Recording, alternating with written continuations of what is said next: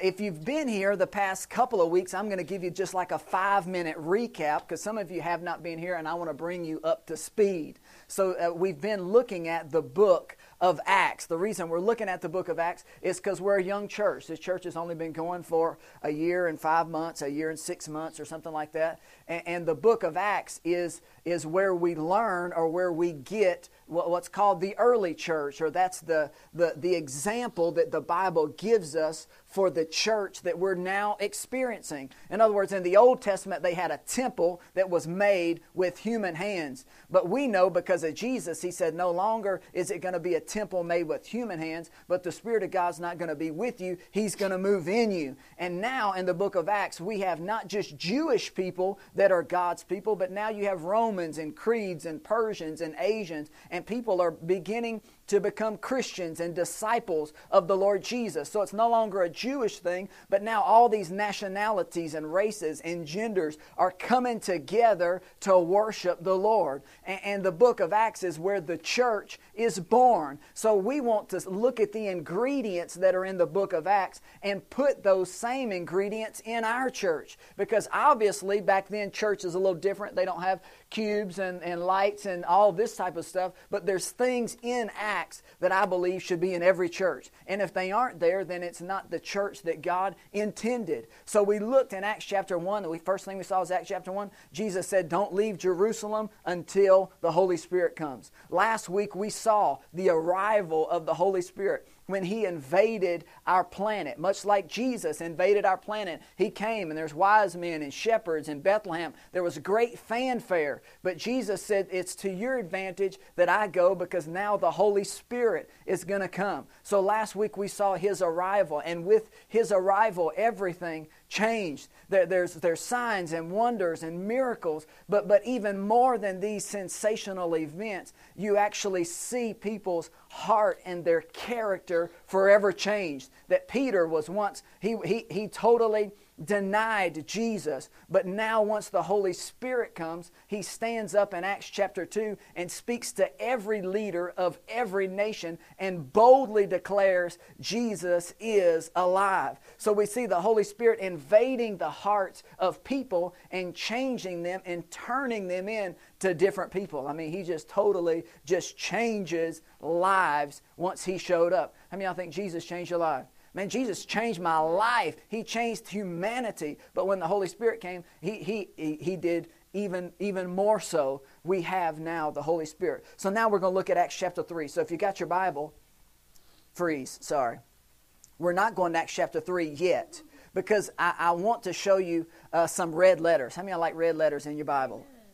I want to show you some red letters before we get to Acts chapter 3. Because everything in the book of Acts, Jesus prophesied, or he didn't really prophesy, he told his disciples, he said, there's some things that are coming and you need to be ready. And many times the disciples were ignorant. How many of y'all know we've all been ignorant? Have you ever been ignorant about things of God? Yeah. Guilty. I've been completely ignorant before. And they're ignorant. And Jesus says, listen, there's some things I want to show you, but it's just not right. It's not time yet. But once we get in the book of Acts, the lights start to go off. How many of your lights ever gone off before? Ding! I see clearly now that the rain is gone. I can see all obstacles that are in my way. And I don't know any more of that song. But it's going to be a bright, bright, sunshiny, yes. Well, going to get an amen. All right, so I want to give you some red letters. I'm going to give you a couple passages in the Gospels, Matthew, Mark, Luke, and John, and I want to start in Mark chapter 16. Mark chapter 16. I'm sorry, I keep doing this to y'all. I'm starting in John chapter 16. I apologize. Y'all forgive the Reverend. I know. John chapter 16, then we're going to go to Mark chapter 16. We're going to go to John chapter 16, verse 23. If you don't have your Bible, you can pick it up on the screen behind you. And again, this is in some red letters. The title of my message this morning is Break Every Chain. Or what we're going to be looking at is the name of Jesus. The power that's in the name of Jesus. And the weaponry, you could say, that's in the name of Jesus. And I want to show you some things in the Bible about that name. How many of y'all know it's the name that's above every name? It's the only name whereby men must be saved. Glory to God. So verse 23, we're going to pick up here. It says, and in that day, Jesus said, you will ask me nothing. Most assuredly, I say to you, whatever you ask the Father in my name, He will give you. Everybody say amen to that. Amen. Keep going. He says, until now, you've asked nothing in my name. Ask and you will receive that your joy might be full. Verse 25, it says, these things I've spoken to you in figurative language, but the time is coming. What's the time he's talking about? He's talking about once the Holy Spirit comes, after he's died and resurrected, and after all of that stuff, he says, there's coming a time when the way that you pray is going to forever be different. Everything's going to change after this time. Keep reading. He says in verse 26, he says, in that day you will ask in my name. He says it again. And he says, I do not say to you that I shall pray the Father for you, for the Father himself loves you, because you have loved me and have believed that I come forth from God. So here we have Jesus, and he's prophesying or talking about what's coming up in the near future. And he says, in that day, you're not going to ask me anything. How many of y'all, they've probably gotten pretty dependent upon asking Jesus for things. Hey, Jesus, can you do the fish thing again? Where we get some bread, some fish, can we do that? Hey, can we walk on that water thing again? Can we do that? And he answers all of their questions, and he's there with them. But he says, there's a day that's coming when you're no longer going to ask me things. Now you're going to ask the Father, and you're going to do it in my name. And he goes on, he says, I'm not even saying that I'm going to ask the Father for you. He says, no, he says, the Father loves you. In other words, Jesus says, I'm going to give you access to the Father. That now in my name, you're going to be able to come straight into God's presence in my name, and you can ask him whatever you want, and he'll do whatever you're asking for, and it'll all be accomplished because of the name of Jesus. Amen. Or in other words, he says, I'm going to give you power of attorney. How many of y'all know what power of attorney means? I actually printed out a little form. Tanya has some of them. I found it to be interesting because I Googled. How many of y'all thank God for Google?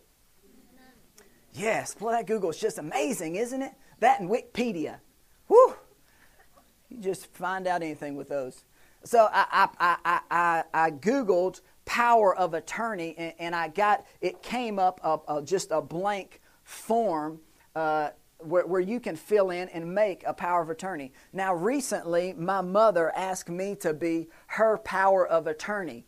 My dad died a couple years ago, so now my mom is the sole executor, I guess, or whatever you want to call it. She has everything in her name, but if she were to be incapacitated or get in a car wreck or be put in a nursing home, she made me the power of attorney. Or that just means that now I have the same legal rights that she has. Now I can go and I can withdraw from her bank account. I can withdraw from whatever she owns. She gave me power of attorney over everything that she has. Now, does that mean that I'm her? No, obviously. I'm not my mother, but she has given me, I have the right to use her name. She said, you can sign my checks.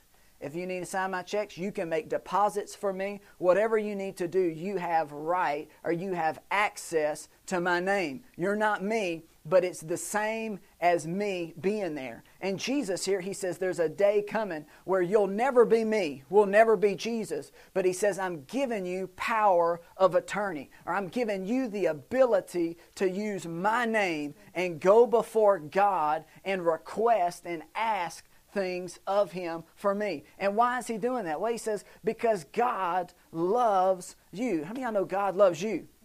Amen. Aren't you glad that God loves us? He's infatuated with us. He wanted us to have a relationship with him. You know, I was just thinking that God and Jesus, their relationship was pretty copacetic. In other words, he didn't need to go through everything that he went through to help their relationship. They already had a pretty good relationship. Yeah. God and Jesus had a great relationship in heaven. He didn't go through everything to go into the heart of the earth and be killed and crucified. He didn't go through all of that to help their relationship. He went through all of that to help our relationship. God and Jesus, they were already in heaven, high-five and volleyball and doing all the things, ping-ponging. I mean, they're already up there and have a wonderful relationship together. Jesus did everything that he did so that now we can come right into God's presence and say, I'm not Jesus, but I'm coming in his name, and I'm asking you this. The Bible says that we can come boldly to the throne of grace. What's grace? That favor. Yeah. He says you can come boldly to the throne of grace so that you can obtain help in the time of need. So Jesus, his name gives us access to come right into God's presence and say, this is what I'm asking you for. This is what I'm needing. This is what I'm wanting. All right, now we're going to go to Mark chapter 16.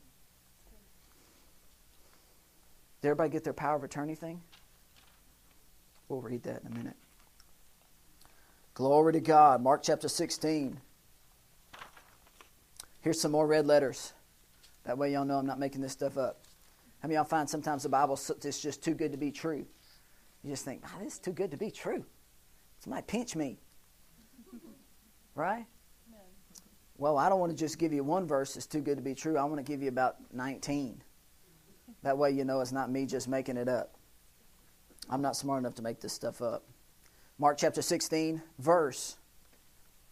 We're going to start in verse 17. It says, and these signs shall follow those who believe.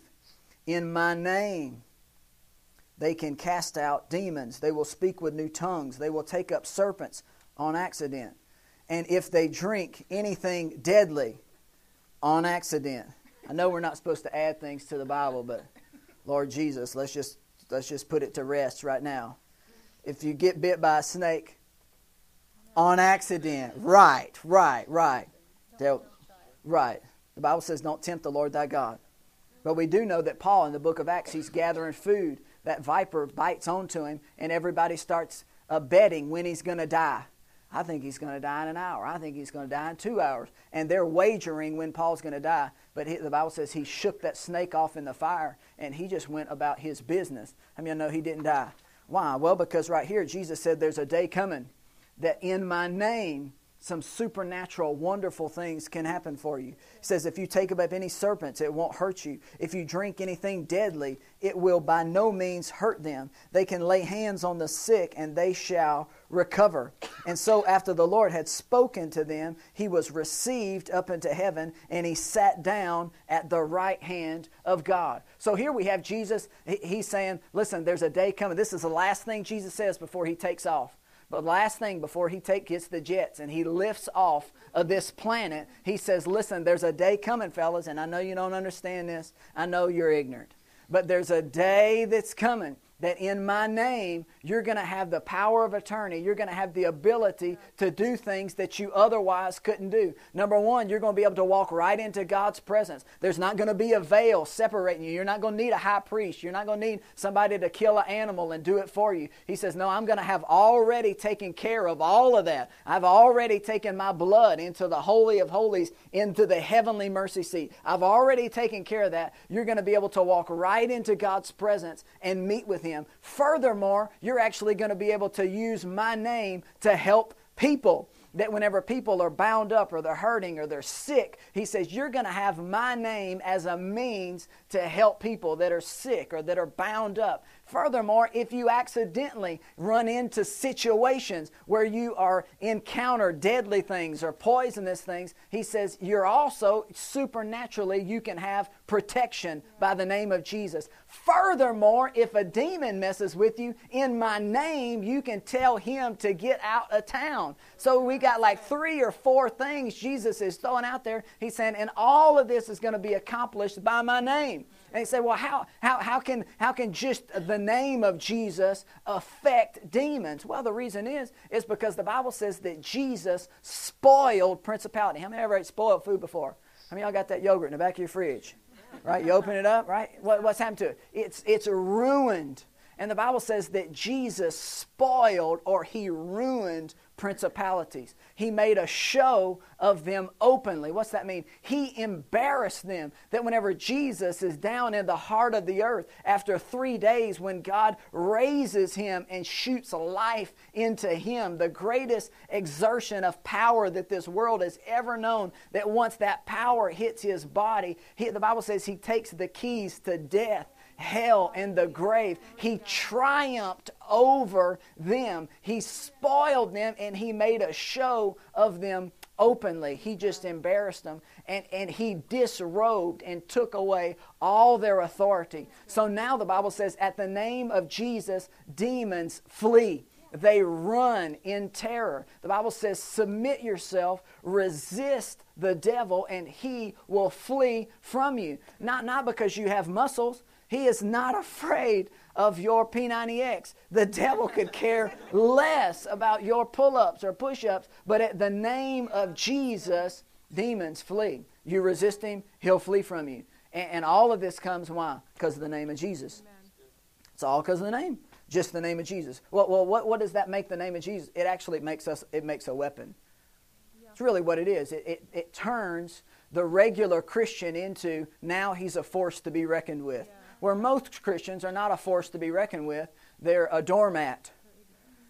They're a doormat. The devil just runs them around and just whips them. But Jesus says, listen, there's a day coming when you'll no longer be subject to that. You can change some things in your life. How many of y'all remember that story in Luke? And we won't look there. But all of the disciples come running up to Jesus, and they say, Jesus, Jesus, even the demons listen to us. And Jesus says, morons. He didn't call them morons, but you can tell that that's what he's thinking. He's like, fellas, I saw Lucifer fall from heaven like lightning. I saw God kick him out of his presence and put him in the heart of the earth. Don't rejoice because demons are listen to you.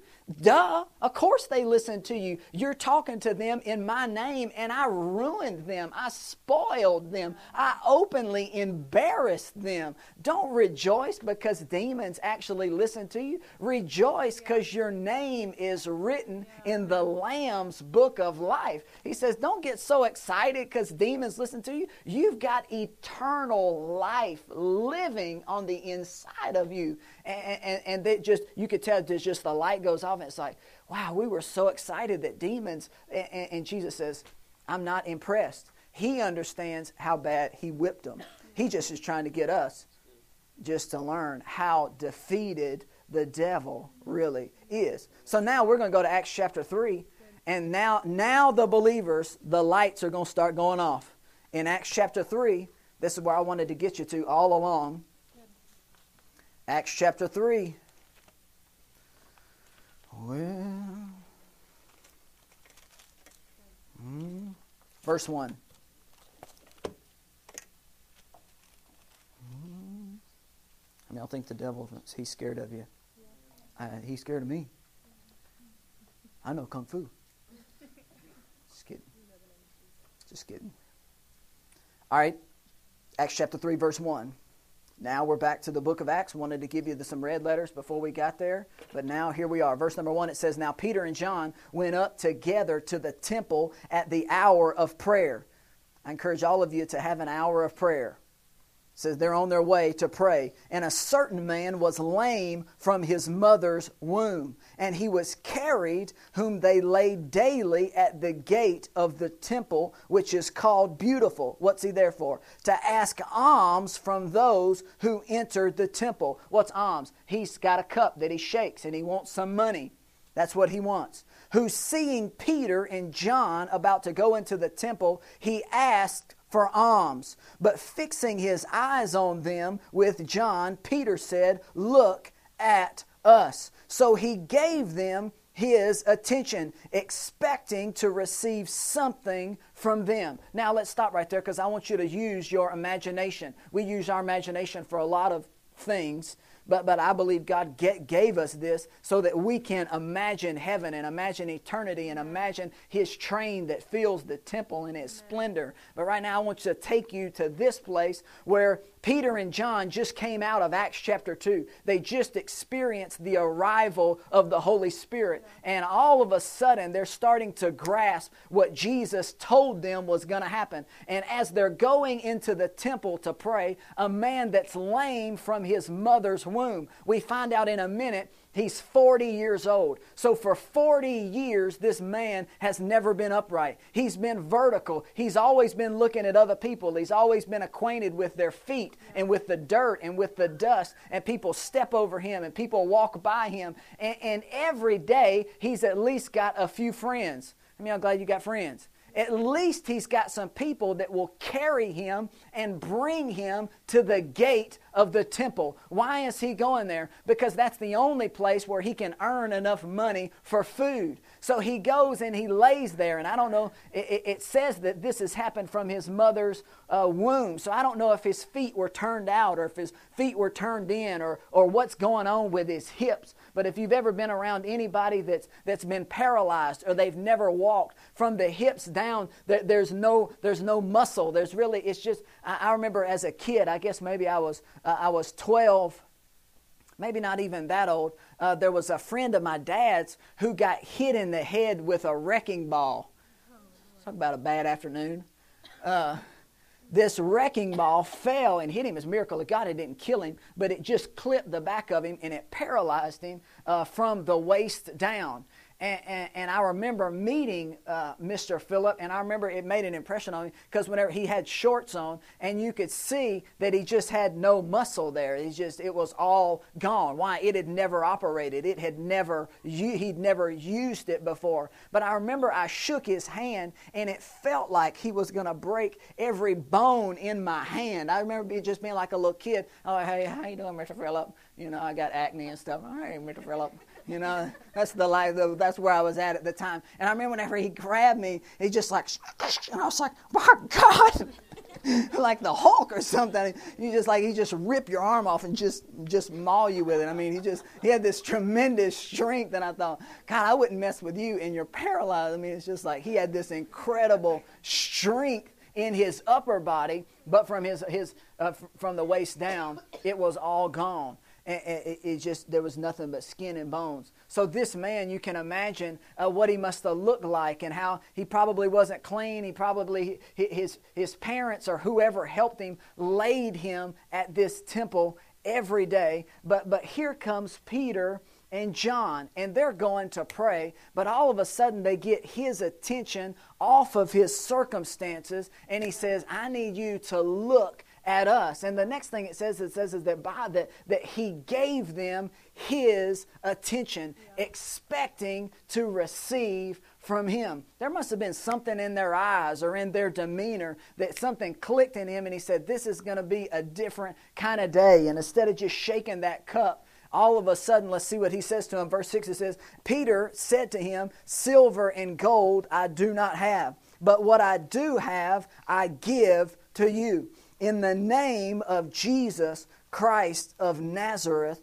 rise up and walk. This is the first documented miracle we have after the Holy Spirit invades our planet. Holy Spirit, after Acts chapter 2, He invades our planet. First miracle that takes place is all of a sudden you've got these two regular individuals, regular men, but something's different about them now. And they say, I don't have any gold to give you. I don't have any silver to give you. But in the name of Jesus Christ of Nazareth. Why does he say Jesus Christ of Nazareth? Well, because there were a lot of people back then named Jesus. It actually means Yeshua or Joshua. So he says Jesus Christ, which just means the anointed one. Jesus, the anointed one of Nazareth, rise up and walk. Let's see what happens to him. And the Bible says, verse 7, that he took him by the right hand and he lifted him up, and immediately his feet, can't you just picture that? And his ankles, his bones received strength. something supernaturally, some muscle or some tissue or things that were crooked. They ain't crooked no more, baby. Things are straightening out and toes are locking out. And for the first time in 40 years, something hit this man's body through the name of Jesus, the Anointed One of Nazareth, and strength shot into him. And then it says he got up leaping. How many of y'all think that man was happy? I gotta look at your feet no more. You got corns. I mean, he's tired of laying there, man, for 40 years. He got up and he stood. He walked. He entered the temple with them, walking, leaping, and praising God. How many of y'all wish you were there?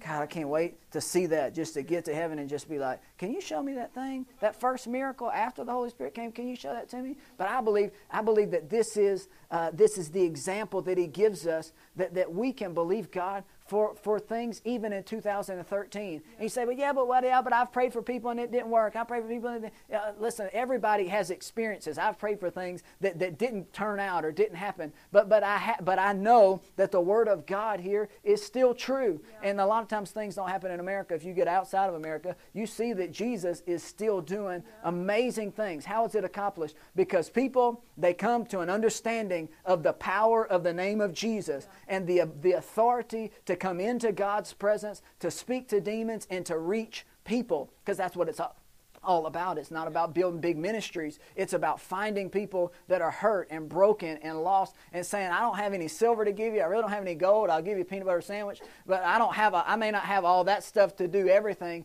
but in the name of Jesus, things can be different for you.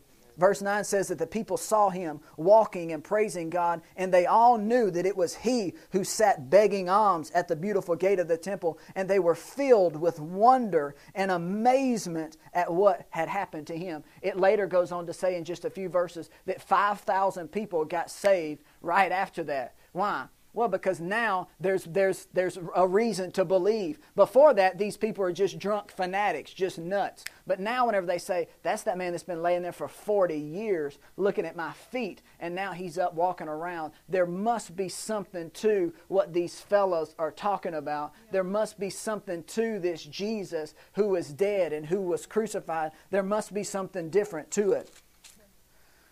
Acts chapter 4. We're not going to stay in Acts chapter 3. We're going to move to Acts chapter 4. Because now they get arrested.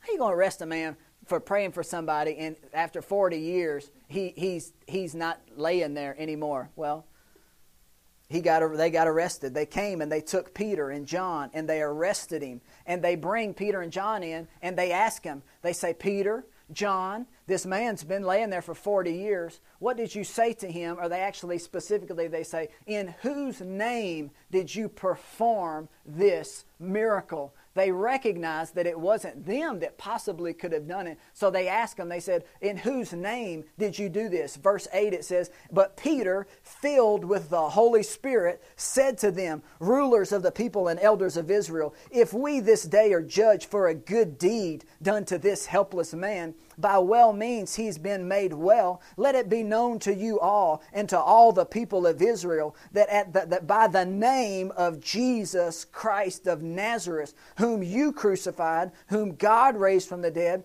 by him this man stands before you whole. This is the stone which was rejected. Or in other words, Jesus was the stone that was rejected by you builders, but God has made him the chief cornerstone. Nor is there salvation in any other, for there's no other, everybody say name. There's no other name under heaven given among men by which we must be saved. They arrested him, totally arrested him. They said, whose name are you doing this? And immediately the Holy Spirit just comes to his aid and says, say this. He's like, Holy Spirit, I'm already in jail. They may cut my head off and now you want me to attack? You really want me to attack? And the Holy Spirit's like, attack. And you had to know, he's like, man, this could be really bad. But all of a sudden he says, you crucified him, you killed him, but God totally changed this man's life, and it was done in the name of Jesus Christ of Nazareth. There's no other name whereby we can be saved. All right, I got one more for you. I got to hurry. How's my time, dear?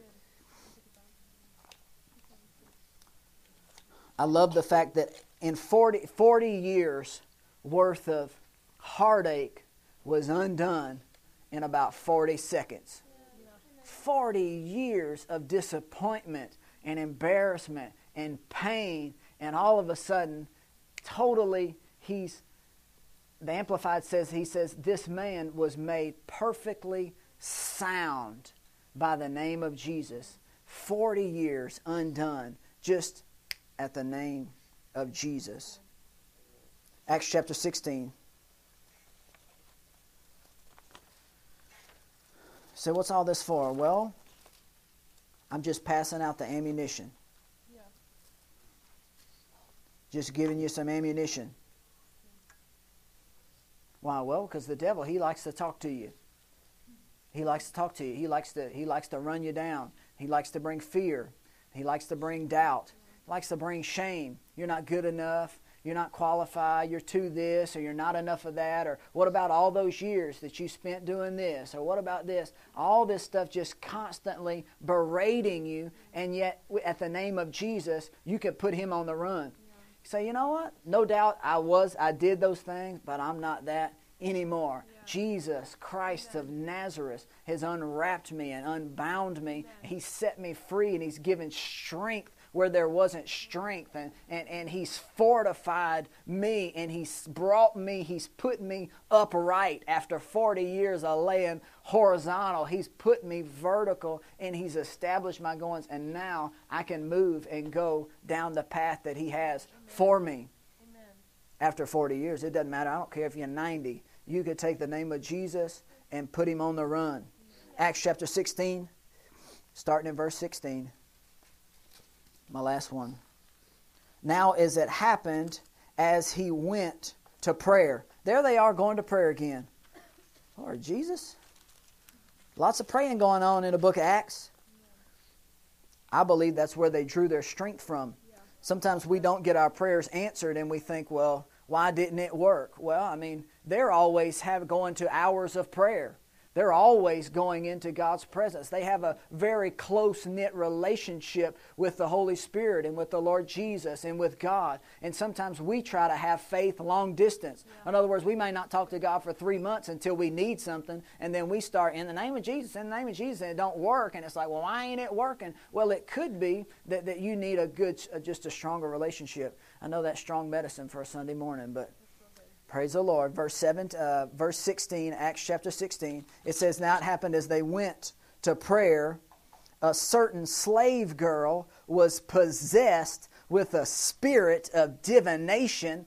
She met us, and she brought her masters much profit by fortune telling. All right, now let's use our imagination again. Because right here, Paul and Silas are about to be thrown in jail, and most of us are familiar with that story. They get thrown in jail, and their hands are in stocks, and their feet are in stocks, but he didn't tape their mouth shut, right? If they'd have taped their mouth shut, they'd still be there, but they're ignorant. They didn't tape their mouth shut, because at midnight, the Bible says that they sang, that they lifted up praises to God, and because with their voice, they still had the ability to change some things, because they lifted up their voice, started praising God, magnifying God, putting their faith in God, that jail started to shake. They came out of the stocks, and they were set free. They were released. But the reason that they went to jail is because they got this girl that's a fortune teller, and she's following them around. In other words, she talks to demonic spirits. That's what she does. She's demon-possessed, demon-oppressed,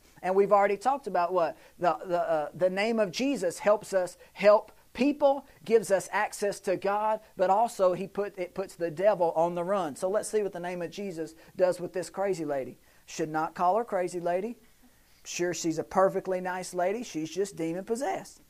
Verse 17 says, this girl followed Paul and us and cried out, saying, these men are the servants of the Most High God, who proclaim to us the way of salvation. She sounds like she's saying the right thing, doesn't she? Yeah. She's just got the wrong spirit. So you got to watch out what the people that you listen to, because they may say the right thing, but the spirit behind it is just the wrong. Because she's speaking the truth here, but... Let's see what verse 18 it says. It says that she did this for many days. Everybody say many. Many. How long's many? I don't know, 3 months, 5 months, 6 months, a year, this girl is following them around. These men are proclaiming the way of salvation. These men are proclaiming the way of the Most High. And after many days, it says, verse 18, that Paul got greatly annoyed. Isn't that hilarious? I think that's so funny. It's just hilarious to me. He gets greatly annoyed. He turns around and says to the Spirit, I command you in the name of Jesus, the Anointed One, come out of her. And he came out of her that very hour. But when her masters saw that their hope of profit was gone, they seized Paul and Silas, dragged them in the marketplace of the authorities. So immediately he turns around and he speaks to the Spirit. But all right, here we go again now. Many days are immediately fixed. 40 years are immediately fixed. Individuals are helped. Now demons are on the run. What's the common denominator? The name of Jesus. Yeah. The name of Jesus Christ of Nazareth is the common denominator between all of them. He's given us a name that's above every name. And whenever we pray in that name, and I'll be real honest, we live in a society now where people really don't pray in the name of Jesus a whole lot, especially on television. They'll give an invocation at a football game or something like that. And that name is controversial. Why is it controversial? Because it's powerful. That's why it's controversial, because it actually works, because demons actually flee and prayers are actually answered. That's why it's controversial. It's not controversial to say other things. Oh, let's pray. Amen. No, at the name of Jesus, you say that and they say, you can't say that on television. You can't say that on the radio. You can't say that at the football field. Why? Because it works. And the spirit of this world don't want our prayers answered. He don't want it to work. He doesn't want to be resisted and run in terror and flee. He doesn't want to. As long as that ingredient, that weapon is out of our prayers, then it's just words. It's just words that many times don't ever leave the atmosphere that we speak them in. Oh, I have to hurry, don't I? Lord Jesus, there's fire. Sorry. My last little point there is Paul got greatly annoyed. That just means the devil will talk to you one day, after another day, after another day, after another day, after another day about how you can't, how you aren't, how you want. But once you get annoyed, once you get fed up, once you get tired of it, and once you say, I'm tired of you following me around saying that I can't. Once you get annoyed, you can put him on the run. But until you're not annoyed, then he'll follow you around until you die. He'll follow you around till he buries you. Once you get fed up, you say, I got some information today that I didn't have yesterday, and I'm tired of it. You get tired of it, then 40 years can immediately change. And it doesn't matter if it's for an individual, if it's putting demons on the run, or if it's just to enter his presence. Yeah. And you say, you know what, God? I didn't think that you really wanted me to come into your presence because of all the things that I've done. But I see now that I'm not coming on my own ability. Yeah. Now I'm coming in your name, that I've got the name of Jesus as the power of attorney. So I'm not coming by my own works or my own ability. Now I'm coming in the name of Jesus, and I'm asking you for grace. I'm asking you for help. I'm asking you to help my son or my daughter or whatever it is. You have access by the name of Jesus. No, we got to go. Praise God. Let's pray together this morning. It's 11:05. I went a little bit over, but oh well. The demonic movie can wait. Guess it can wait. Praise God. Let's pray together. Thank you, Father God, that you've given us a name that's above every name. And with that name, every knee will bow. Every tongue will confess, those on the earth and those under the earth, that they all will proclaim that Jesus is Lord of all. Thank you, Lord, for that name that you've given us. It gives us access to your throne, to your presence. It also gives us the ability to help and reach people, and gives us the ability to put the devil on the run. Thank you for that weapon. Thank you for that name that you've given us. We recognize it. We receive it. We honor it. We pray in it. And we expect results. And thank you, Lord, for the name that's above every name.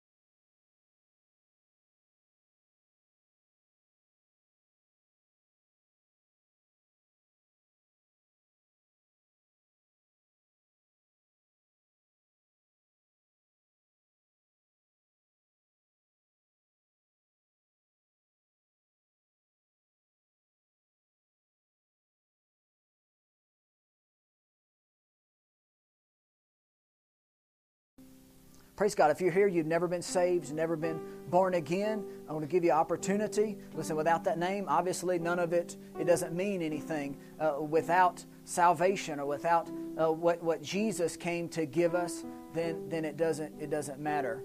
That you have to have the Lord Jesus. You have to have eternal life. In a minute, people are going to walk in here, and the way they're going to get into this theater is they're going to get a ticket. And that ticket's going to be torn, and that gives them access. Our ticket is the Lord Jesus. The Bible says that His body was broken. It was torn. What's it torn for? To give you access. Not to a theater, but to eternal life. That's what it's for. His body, His life was torn for you.